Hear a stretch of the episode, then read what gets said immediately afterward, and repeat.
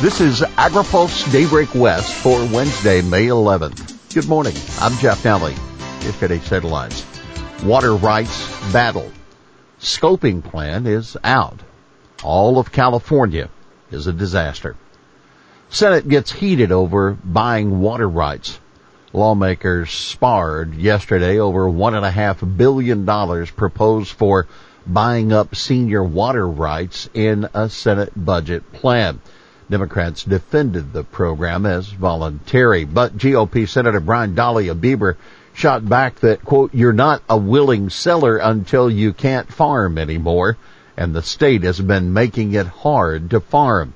Dahle and industry advocates argued the plan should instead include direct assistance for the agricultural community. Meanwhile, Central Valley lawmakers, several farm groups, and irrigation districts rallied at the Capitol this week to bring long-term water solutions to communities.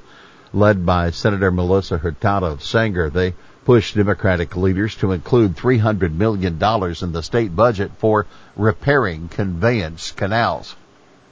California Farm Bureau President Jamie Johansson argued water security comes with water predictability and right now in California we have no predictability. On that note, urban water use rose 19% in March compared to two years ago. That according to new data from the State Water Board. CARB releases draft scoping plan. The Air Resources Board has issued the first draft of an update to the climate scoping plan, the primary assessment informing state policies. The plan calls for 20% of ag lands to convert to organic by 2045. It also recommends reducing synthetic pesticide and fertilizer use to minimize harmful exposures, but stops short of setting a reduction goal. In response, Asha Sharma, co-director of the Pesticide Action Network, was disappointed the plan, quote, prioritizes corporate interests over meaningful climate action and environmental justice. The California Chamber of Commerce immediately raised concerns. The plan narrowly focuses on one carbon capture technology rather than allowing for lower cost options. USDA designates all of California as a disaster area. Agriculture Secretary Tom Vilsack has designated all 58 counties in California as primary natural disaster areas due to the drought. Counties qualify by experiencing severe drought conditions for eight weeks or dipping into the extreme or exceptional categories at any time. The designation allows USDA to extend credit to producers through emergency loans, which can help to replace equipment or livestock or refinance debts. Some counties outside of California's borders have been included as well. Climate smart funding demand exceeds budget. USDA's received more than 450 applications for funding under the $1 billion Partnerships for Climate Smart Commodities program. Agriculture Secretary Tom Vilsack told the Senate Ag Appropriations Subcommittee that the applications are seeking a total of 3 billion to $4 billion. He said the applications cover all 50 states. USDA still taking applications for smaller scale projects. Secretary Vilsack says USDA is gearing up to take applications for crop disaster aid and that payments are expected to go out next month.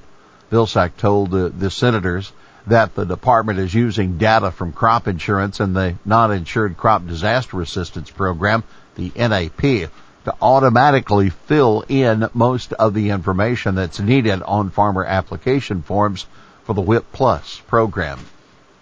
Secretary Vilsack says the government needs to determine the extent to which PFAS chemicals are contaminating farms, threatening the safety of food. We're working with EPA to try to establish a national standard on what is an acceptable level or not of PFAS. Vilsack told Senator Susan Collins of Maine during the appropriation hearing. And the reason for this is so that we can basically help define the level of assistance and help that's required. Vilsack said PFAS contamination is pervasive base because basically Sludge was used to fertilize farm fields for many, many, many years without an understanding and appreciation of the challenge. By the way, Maine farmers struggling with PFAS contamination will be getting some help from a fundraising effort led by a restaurant, Maine Farmland Trust, and the Maine Organic Farmers and Gardeners Association. The $1 million fund will help pay for initial PFAS testing on farms, mental health resources, and also provide short-term income replacement for farms that the state's agriculture department has identified as having high test results. GOP senators pressure Biden administration for new trade pacts. The Biden administration has made no moves so far to begin negotiating any new trade agreements, prompting 24 Republican senators to express their frustration in a new letter to Secretary Vilsack and U.S. Trade Representative Katherine Tai. The lack of ambitious market opening initiatives not only disadvantages U.S. workers, farmers, ranchers, and businesses today, it jeopardizes America's competitiveness, resilience, and security in the long term, the senators wrote in a letter. America cannot afford to sit on the sidelines and trade. Opening new markets for customers, reducing barriers for business, and enforcing robust trade agreements are cornerstones of our national prosperity. The senators stress in the letter that the Biden administration could do a great deal to increase international trade by adding market access provisions to its wide ranging Indo-Pacific Economic Framework or IPEF. The failure to include such uh, commitments puts American exporters, including ag producers, at a competitive disadvantage in the global market, the senators say in that letter. It also signals to the world that the United States is not committed to fully engaging commercially or strategically in the region. Here's today's She Said It. My concern about fire in the last 10 years has just gone straight up. I see these fires and I see what can happen.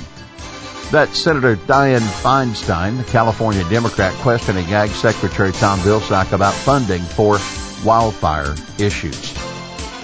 Well, that's Daybreak West for this Wednesday, May 11th. For the latest news out of Washington, D.C., visit agripulse.com. For AgriPulse Daybreak West, I'm Jeff Nalley.